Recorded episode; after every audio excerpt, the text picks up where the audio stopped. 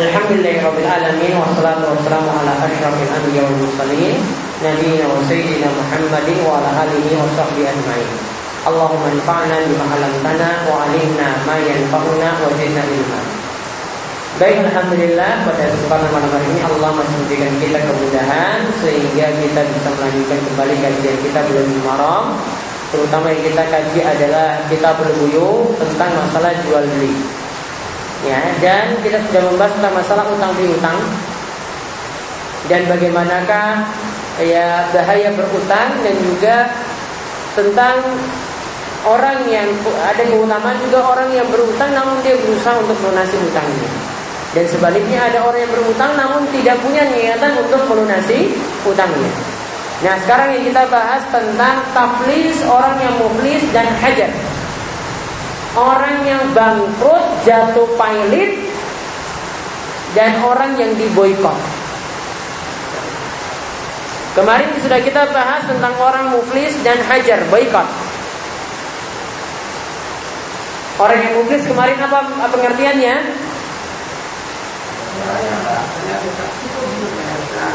Orang yang tidak punya cukup harta untuk membayar utangnya. Utangnya satu miliar. Asetnya, ingat ya saya katakan aset di sini karena bukan hanya uang tunai untuk bisa melunasinya, aset. Asetnya dipakai untuk melunasi utangnya nggak bisa. Utang satu miliar, asetnya cuma 200 juta. Karena ingat, ya, kenapa saya selalu sebut juga di sini ada aset di situ? Karena kalau orang itu berutang masih ada asetnya, asetnya itu diperintahkan untuk dijual untuk melunasi utangnya tersebut. Ya, makanya ini kelakuan jelek sebagian pengusaha. Ya, ini kelakuan jelek sebagian pengusaha.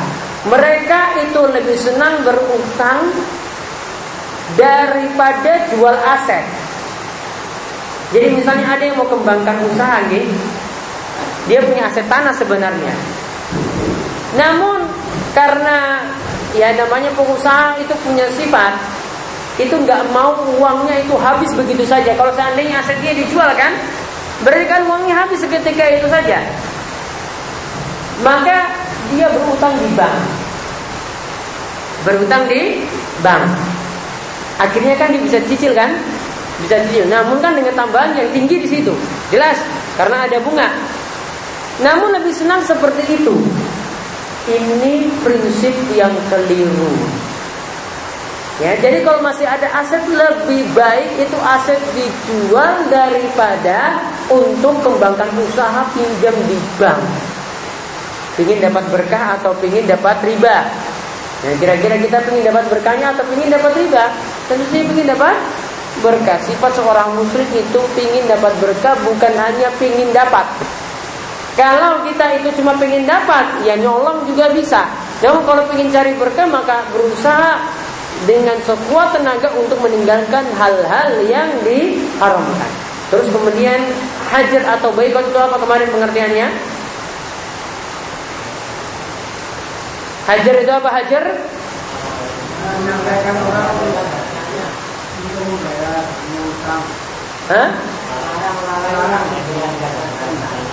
Melarang orang lain untuk membelanjakan hartanya. Jadi orang yang berutang itu kalau dikatakan diboikot, dia punya harta tidak boleh digunakan kecuali untuk lunasi utangnya. Jadi dia dihajar. Ini ingat ya hajarnya di sini dari keputusan hakim. Hakim katakan orang itu dihajar. Dia punya uang misalnya satu juta, ketahuan dia belanja di pasar nggak boleh dihukum. Hajar ini cuma ada dari apa? Hakim. Ya, cuma dari penguasa. Namun di sini hajar itu ternyata ada dua bentuk. Ada yang anak kecil dan orang gila itu dihajar, artinya diboykot, tidak boleh membelanjakan hartanya. Orang gila mobil dia punya uang misalnya 5000 mau beli sego goreng misalnya, nggak bisa. Walaupun itu dia katakan itu uangnya dia, namun kalau dia itu majnun gila, uangnya tidak bisa dia gunakan. Ya, uangnya tidak bisa dia gunakan. Begitu juga anak kecil. Kecuali kemarin saya kecualikan ke anak kecil yang bagaimana? Anak kecil yang boleh membelanjakan harta siapa? Kalau belum balik jelas tidak boleh. Namun ada anak kecil yang dibolehkan untuk membelanjakan harta. Siapa? Yang sudah mumayyiz, yang sudah tamyiz. Dicatat. Anak kecil yang boleh membelanjakan harta itu adalah yang sudah tamyiz. Tamyiz itu apa? Bisa membedakan antara baik dan buruk. Ini 5000 ngerti, ini 20.000 ngerti. Ketika dia janjian beli permen misalnya, tidak dikasih permen namun per, ya, yang lainnya dia ngerti juga. Mau beli es krim, ya, dia dikasih permen. Dia sudah paham. Oh, ini enggak, saya mau beli es krim tapi dikasih permen. Dia nggak mau. Itu berarti sudah tamyiz. Boleh membelanjakan harta. Namun kalau selain itu tidak boleh. Baru umur 2 tahun disuruh pergi ke warung beli Pak Tunggas. Kalau dia belum tamis nggak boleh. Kenapa di sini tidak boleh? Anak ini nanti bisa jadi ditipu. Ya, anak ini bisa jadi di, ditipu. Nah, masalahnya di situ. Beda dengan anak yang sudah tamis, dia tidak mungkin ditipu atau bisa nanti lapor pada ibunya, kok saya beli seperti ini, kok dikasih seperti ini.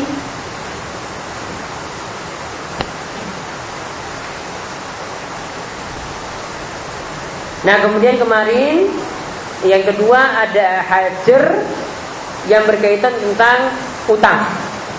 Kemarin menghajar orang yang berutang itu ada tiga syarat. Apa saja syaratnya? Utangnya sudah jatuh tempo. Kemudian yang kedua,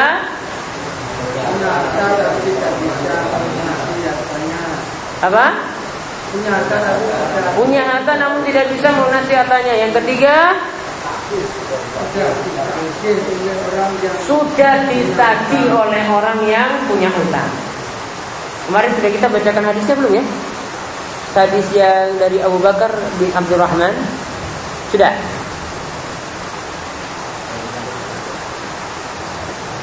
Sudah kan? Sudah. Sudah. Sekarang kita lihat hadis yang berikutnya. Kemarin yang kita bahas tuh hadis yang mengatakan man androka malahu bi ainihi inda rajulin qad aflasa fa ahabbu bihi min ghairihi. Siapa yang dapati hartanya itu di orang yang berutang padanya. Ketika dia jatuh bangkrut maka orang yang pertama kali datang ya orang yang pertama kali datang dialah yang berhak untuk mendapatkan barang gadian tersebut. Ya. Jadi misalnya dia punya punya piutang 100 ribu. Oh datang ke situ ada barangnya di situ. Atau harta yang bisa diambil ketika itu pas 100 ribu juga. Maka dia lebih berhak daripada orang-orang yang lain yang punya piutang pada pada orang susah tadi. Nah sekarang kita lihat hadis yang berikutnya.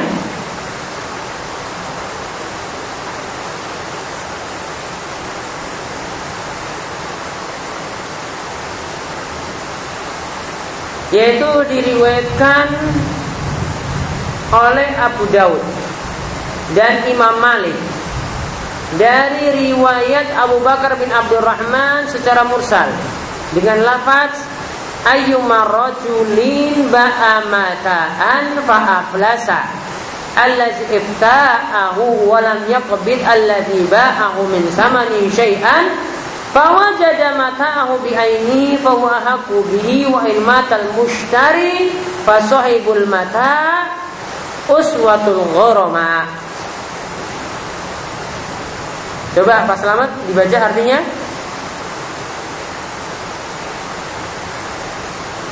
Jika ada orang menjual barang lalu membelinya baik tidak dapat membayar harganya sama sekali kepada penjual barang tersebut sedang ia penjual menjumpai barangnya masih utuh maka ia lebih berhak terhadap barang tersebut namun bila pembeli meninggal dunia maka barang orang yang punya barang dibagi antara orang-orang yang piutang. Baik. Nah di sini dikatakan lihat kita pahami dulu artinya. Jika ada orang yang jual barang, lalu dia jual pada orang yang bangkrut,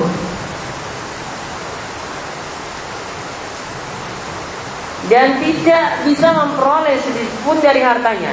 Artinya ini sudah bangkrut, barangnya tidak bisa untuk melunasi utangnya. Nah ternyata ketika dia datang di situ pada orang yang bangkrut tadi, ternyata dia dapati barang miliknya. Maka dialah yang berhak mendapatkan barang tersebut. Bukan orang yang punya piutang yang lainnya. Namun jika yang beli tadi, ini kan penjual tadi kan lagi. Jika pembelinya tadi ternyata mati,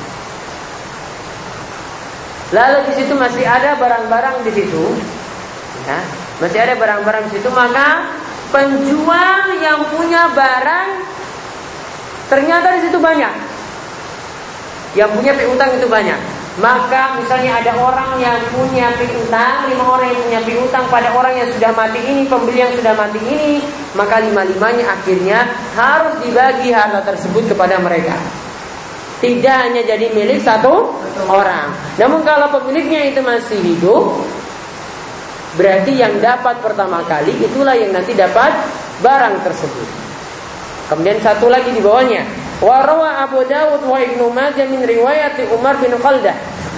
Diriwayatkan juga dari Abu Dawud dan Ibnu Majah dari riwayat Umar bin Khaldah. Ia mengatakan, "Ataina Abu Hurairah fi lana qad aflasa."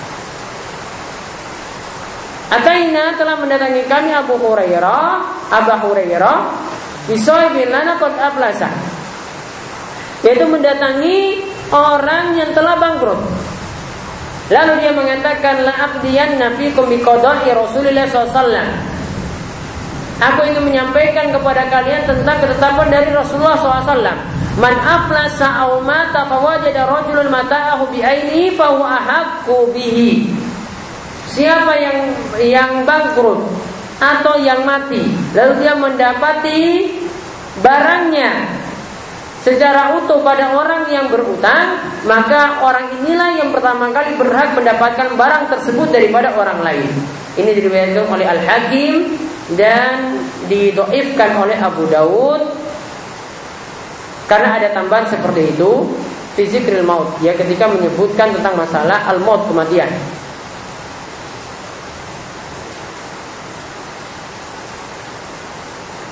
Maka faedah yang bisa kita ambil dari hadis-hadis yang ada tadi itu tadi dari hadis Abu Bakar bin Abdurrahman itu dalam berbagai riwayat. Dari dari Abu Hurairah itu ada dalam berbagai macam riwayat. Kita bisa ambil faedah yang pertama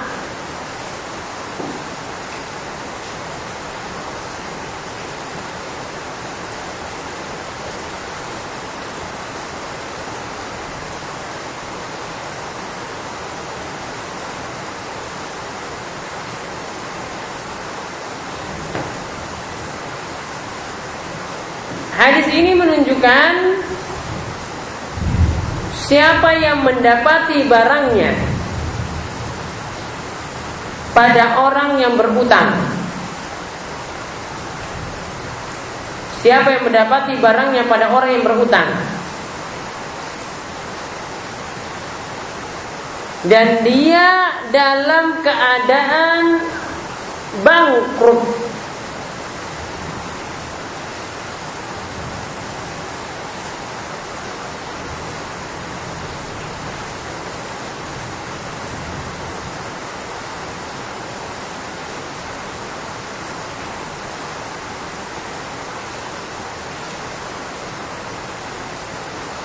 maka hendaklah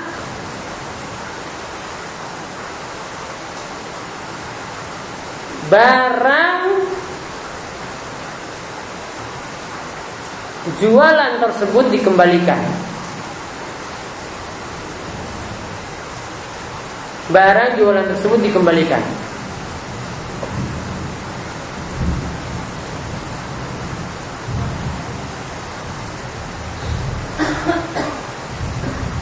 Kemudian faedah yang lainnya lagi?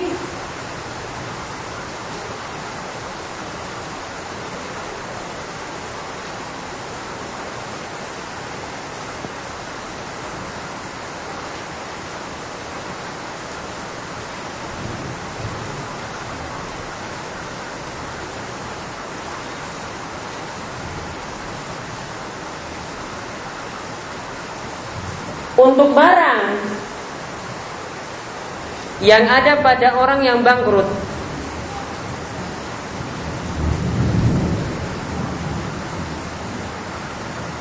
Di mana sifat barang tidak berubah.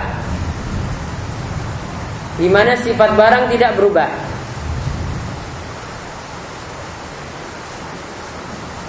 Seperti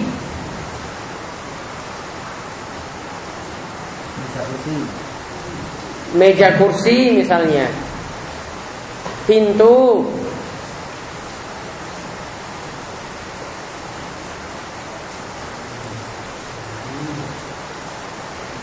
baju,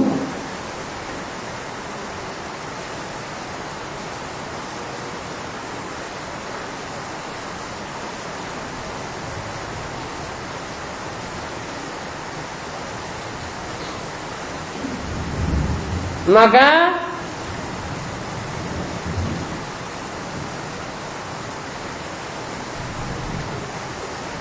orang yang mendapati pertama kali itulah yang berhak mendapatkan barang tersebut.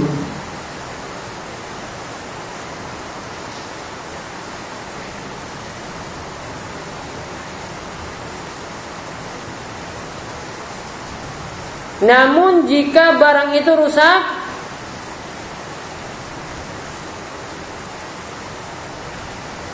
Namun jika barang itu rusak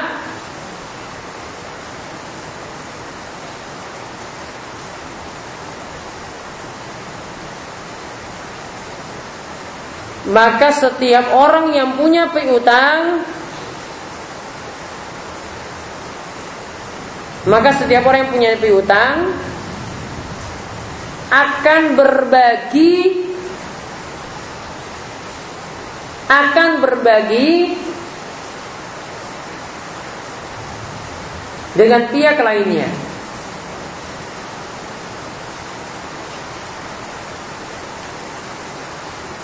Ya tadi kalau barangnya itu masih utuh ya, maka siapa yang datang pertama kali dapati barangnya di situ, ya padahal ini barang utangan, ini kan terma ini contohnya dalam jual beli. Ya ini barang utangan, dia dapati ini masih ada di penjual, maka dia boleh mengambilnya. Namun kalau barangnya itu rusak, yang ada pada pembeli itu rusak, maka kalau sini ada orang yang punya piutang banyak, semuanya nanti rebutan untuk dapat harta peninggalan dirinya. Harta peninggalan orang yang berutang tadi.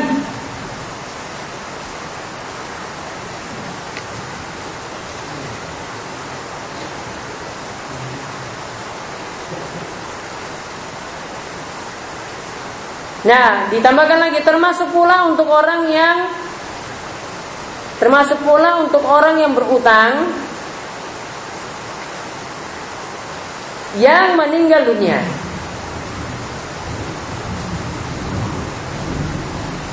Termasuk juga untuk orang yang berutang yang meninggal dunia.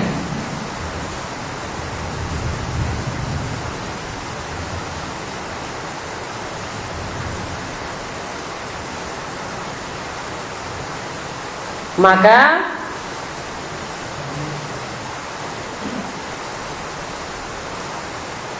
setiap orang yang punya piutang setiap orang yang punya piutang akan berbagi. Akan berbagi.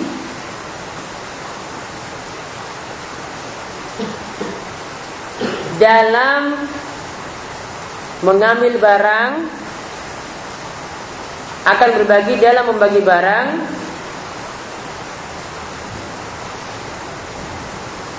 yang ada di pembeli.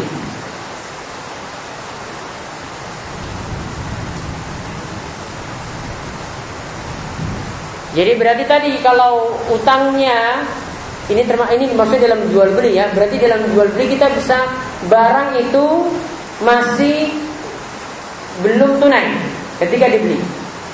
Kemudian orang yang ternyata pembeli tadi itu jatuh bangkrut. Ternyata yang punya dia itu berutang kepada banyak orang. Maka di sini dirinci jika di sini masih hidup dan barangnya itu masih utuh, orang yang punya piutang itu barangnya masih utuh dan dia itu masih hidup, ya, maka dia langsung datang ambil barangnya. Dia yang datang pertama kali maka dia berhak atas barangnya. Namun kalau barangnya itu rusak atau yang punya utang tadi, yang berutang tadi sudah mati, maka barang yang dia miliki yang ada itu nanti jadi rebutan dari orang-orang yang punya piutang. Nah sekarang kita lihat hadis yang kedua dari Amr bin Ash-Sharif an abihi dari bapaknya. Ia mengatakan Rasulullah SAW itu bersabda, La yulwajidi yuhillu iradahu wa uqubatahu.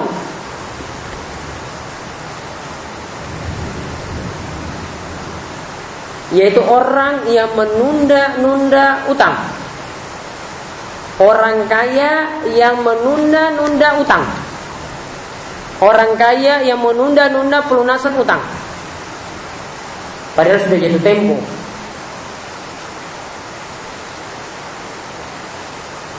Maka halallah kehormatan halallah kehormatan dan ia mesti dapat hukuman. Dan ia mesti dapat hukuman. Hukumannya di sini bisa kurungan penjara.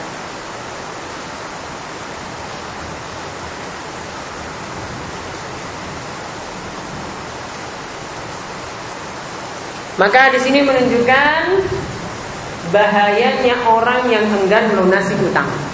Jadi faedah yang pertama, hadis ini menunjukkan bahayanya orang yang enggan melunasi utang. Padahal dalam keadaan mampu. Ingat ya pengertian layul wajid layu itu maksudnya orang yang menunda-nunda. Kalau al wajid itu orang yang kaya. Al-ghani, al-qadir, al-wafa. Orang yang kaya yang mampu lunasi utang. Namun tadi setiap kali dia ditagi, alasan wah saya itu masih punya ini, masih punya ini. Ya padahal dia mau untuk lunasi atau dia bisa jual aset. Maka dikatakan dalam hadis ini apa? Kehormatan dan jadi kehormatannya bisa diinjak-injak dan dia bisa mendapatkan hukuman. Apa yang dimaksudkan kehormatannya bisa diinjak-injak? Dia bisa beritahu pada orang banyak bahwasanya ini loh orang yang berutang ini itu orang yang pelit. Jangan pinjamkan uang pada dirinya. Ya. Jangan pinjamkan uang pada dirinya sehingga aibnya yang tadi tersebar ya aibnya yang tersebar orang ini akhirnya kapok. Jadi sadar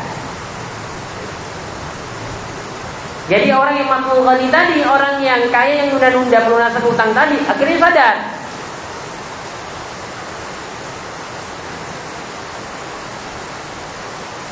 Dan dikatakan dia hendaklah mendapatkan hukuman. Hukuman di sini dikatakan oleh Sufyan al-Thawri yang dimaksudkan situ adalah yang dimaksudkan dengan hukuman di sini adalah di penjara dia.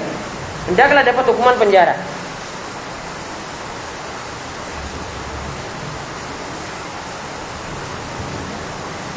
Berarti ini menunjukkan orang yang kaya yang mampu namun tidak bisa namun enggan melunasi utangnya berarti dia termasuk orang yang zalim.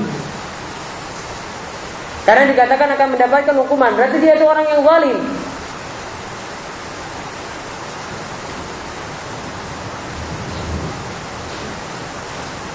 Dan dari hadis ini kita bisa ambil pelajaran juga bahwasanya dari mafhumnya, dari pemahamannya bahwasanya memberi tenggang waktu bagi orang yang sulit berutang memberi tenggang waktu bagi orang yang sulit melunasi utang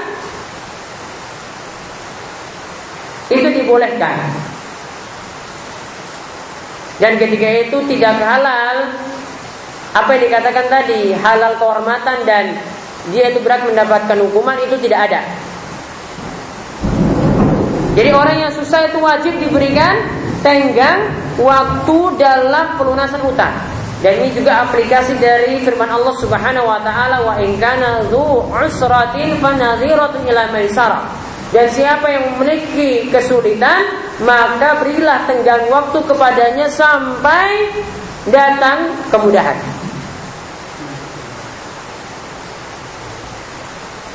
Jadi bagi orang yang sulit wajib memberikan kemudahan. Namun kalau bagi orang yang susah, orang yang gampang, orang yang kaya, orang yang mampu, tetap harus ditagih.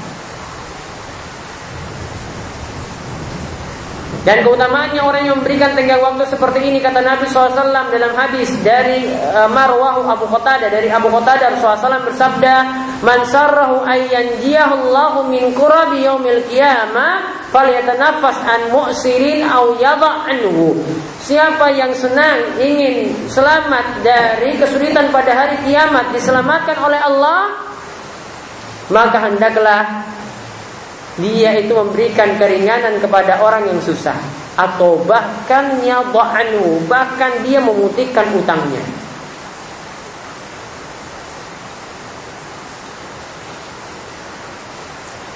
Jadi intinya di sini ada tiga cara yang bisa diberikan. Yang pertama itu uh, yang diberikan di situ adalah memberikan tenggang waktu. Orang yang susah itu diberikan tenggang waktu. Itu hukumnya wajib. Yang kedua, utangnya itu diputihkan. Ini pilihan yang kedua. Atau yang ketiga, cuma sebagian utangnya saja diputihkan, utang yang lain masih tetap ada.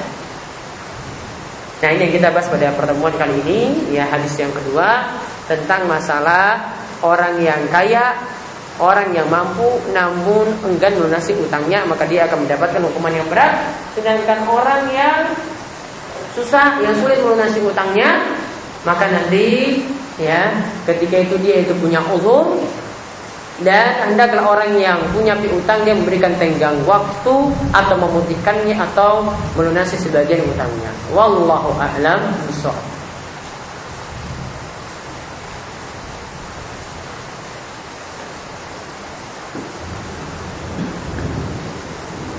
Ada yang ingin ditanyakan? Monggo.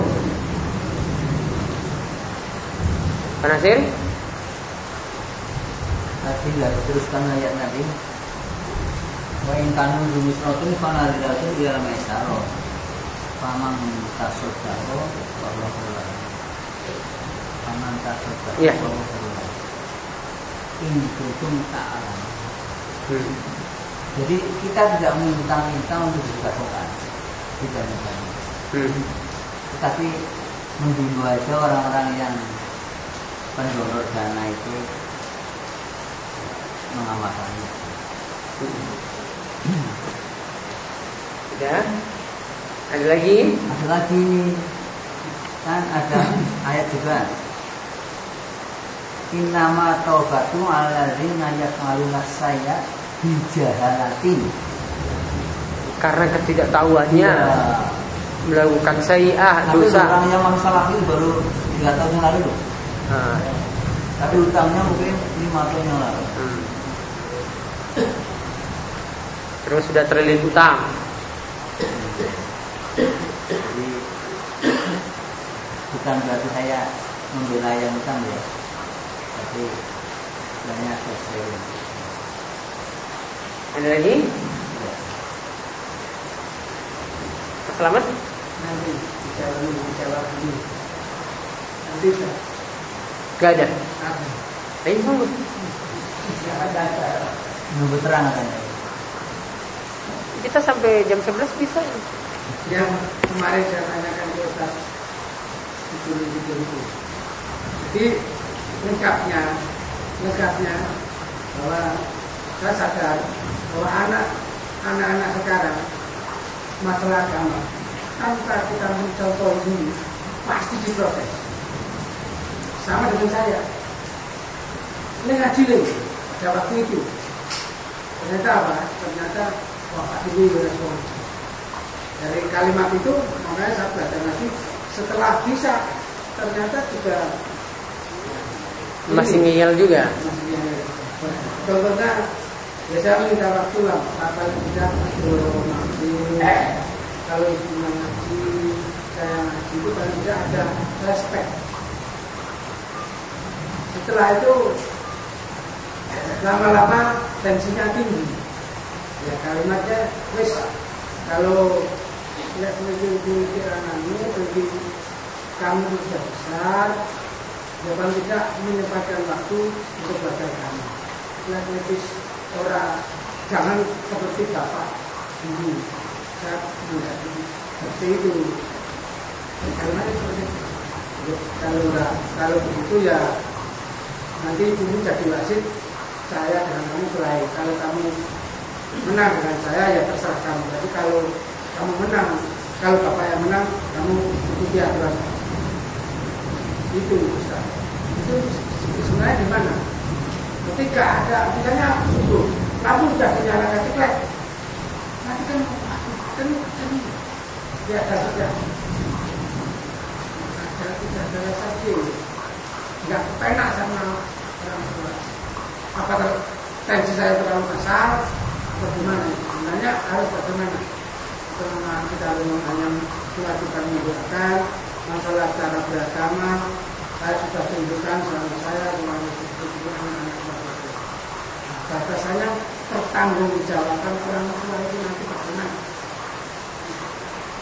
Yang penting sudah disampaikan dan apa yang disampaikan itu sudah dipahami. Ya, kita kalau beri nasihat itu ada dua sisi. Sampaikan dulu. Terus apa yang diomongkan itu bisa memahamkan. Kalau sudah seperti itu dua syarat ini dipenuhi, maka sudah dikatakan sudah dakwah itu disampaikan. Tinggal orang tersebut mau menerima ataukah tidak. Ini penerapannya untuk anak, ini penerapannya untuk istri, penerapannya untuk orang tua seperti itu. Ketika kita sampaikan sudah. Apa yang kita sampaikan mereka paham nggak? Kalau sudah paham ya sudah. Berarti tanggung jawab hidayah mereka mau ngikut, mau taat, itu terserah mereka.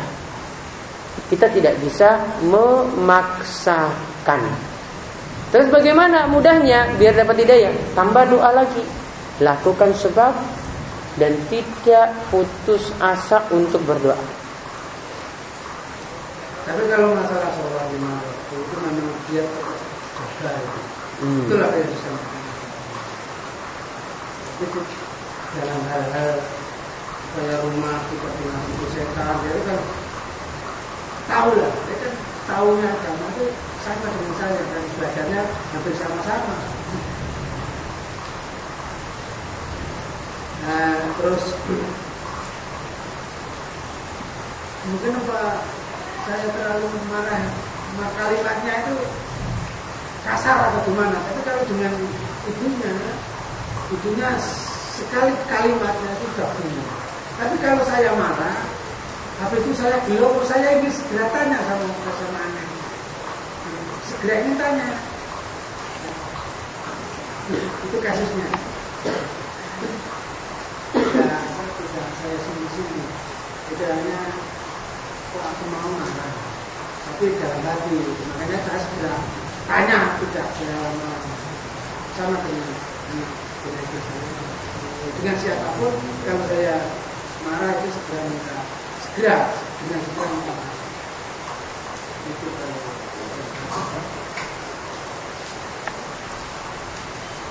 Ya? tidak. Ada lagi? Yang hadis yang terakhir tadi yang dari dari aman aman asal dari ayahnya Allah yang melakukan ini kan orang yang mampu yang sudah yang melakukan hutangnya ya. Yang kalau yang ibu-ibu mau saya malah sebaliknya yang berkata Rasulullah Shallallahu Alaihi Wasallam orang yang mampu yang menangguhkan kebenaran hutang dihalalkan kehormatannya dan hmm. Maka dia dihalalkan kehormatannya. Tadi saya katakan apa? ada. Hah? Di buku-buku delapan delapan tujuh hadisnya 887 nomor hadis 887 Ya itu dari Amr bin Ah, kalau Ustaz tadi kan orang mampu yang menangguhkannya mendapat hukuman. Ah, Ya, ah. Kalau situ? orang mampu yang menangguhkan pembayaran hutang dihalalkan kehormatannya dan ceritanya. nah ya betul. Bisa makan? Maksudnya menangguhkan itu orang yang mampu, yang kaya, nunda-nunda bayar utang. Jadi sudah jatuh tempo, dia nunda-nunda terus nggak mau lunasi.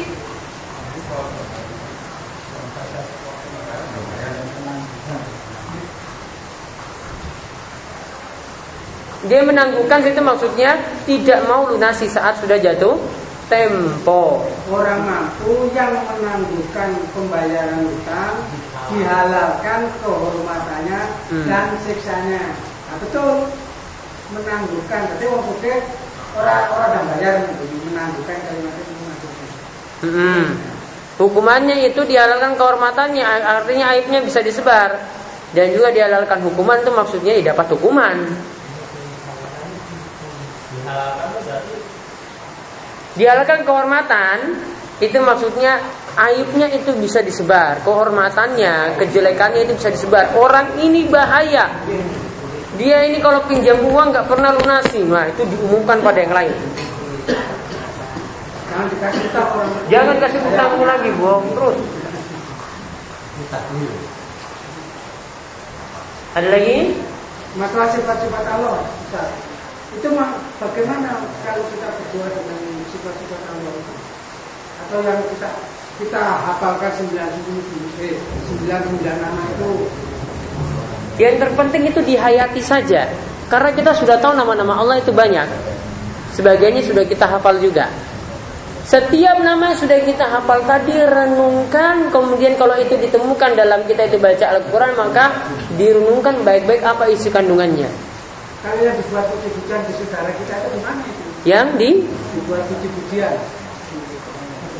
kurang manfaat.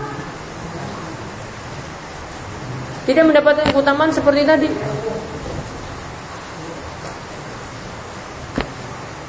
Ada lagi?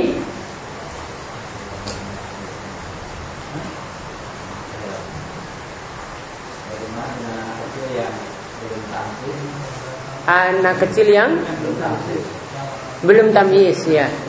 itu orang tuanya untuk belajar dengan membawa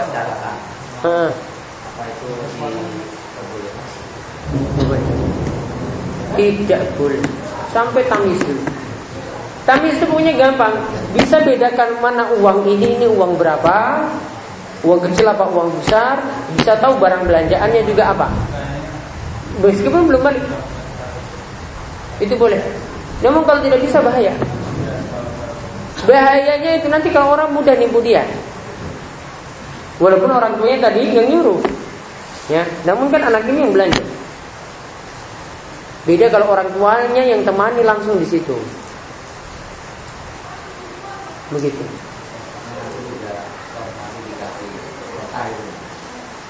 dikasih nota. Ya kan dikasih catatan tadi, notanya juga ada. Tetap tadi lebih bagus orang tua menemani. Dan tetap bagusnya orang tua menemaninya.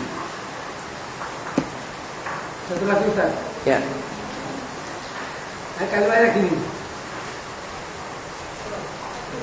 Penggawaannya kajian kok isi koyok ngono. Sering kajian kok masih kelakuannya masih seperti itu. Saya jawab. Isi sering kajiannya koyok ini. Apa menang orang ngaji? Nah, itu kalau itu gimana? kesulitannya apa Jadinya sering kajian. Iya, ya. Saya paham. Hanzalah, Hanzalah itu ketika dia dengan dengan Nabi SAW, dia itu selalu merasa seakan-akan di taman-taman surga. Lalu dia bertemu dengan Abu Bakar, dia katakan pada Abu Bakar, munafik Hanzalah. Kenapa kok Hanzalah? Hanzalah itu sudah jadi orang munafik. Kemudian Abu Bakar juga merasa seperti itu. Wah, saya juga berarti munafik juga sama saja. Wong saya di depan Nabi SAW saja baru terasa mengingat surga. Ketika pergi dari Nabi SAW, ya ketika itu tidak ingat apa-apa lagi. Maka Abu Bakar juga bilang bahwa saya dirinya juga munafik. Maka masalah kedua ini dilaporkan pada Nabi SAW. Maka ketika itu inti dari pembahasan ini Nabi SAW katakan terakhir, ya melakukan sesuatu sedikit demi sedikit saatun saatun berarti berubah itu butuh tahapan tidak ada masalah Berarti boleh saya kata begitu. boleh Lah aku saya belajar kamu sering kajiannya saya masih sep- masih seperti apa kalau nggak kajian. Boleh. Ya, itu yang kita bahas pada pertemuan kali ini. Subhanallahumma bihamdika, asyhadu an la ilaha illa anta. Assalamualaikum warahmatullahi wabarakatuh.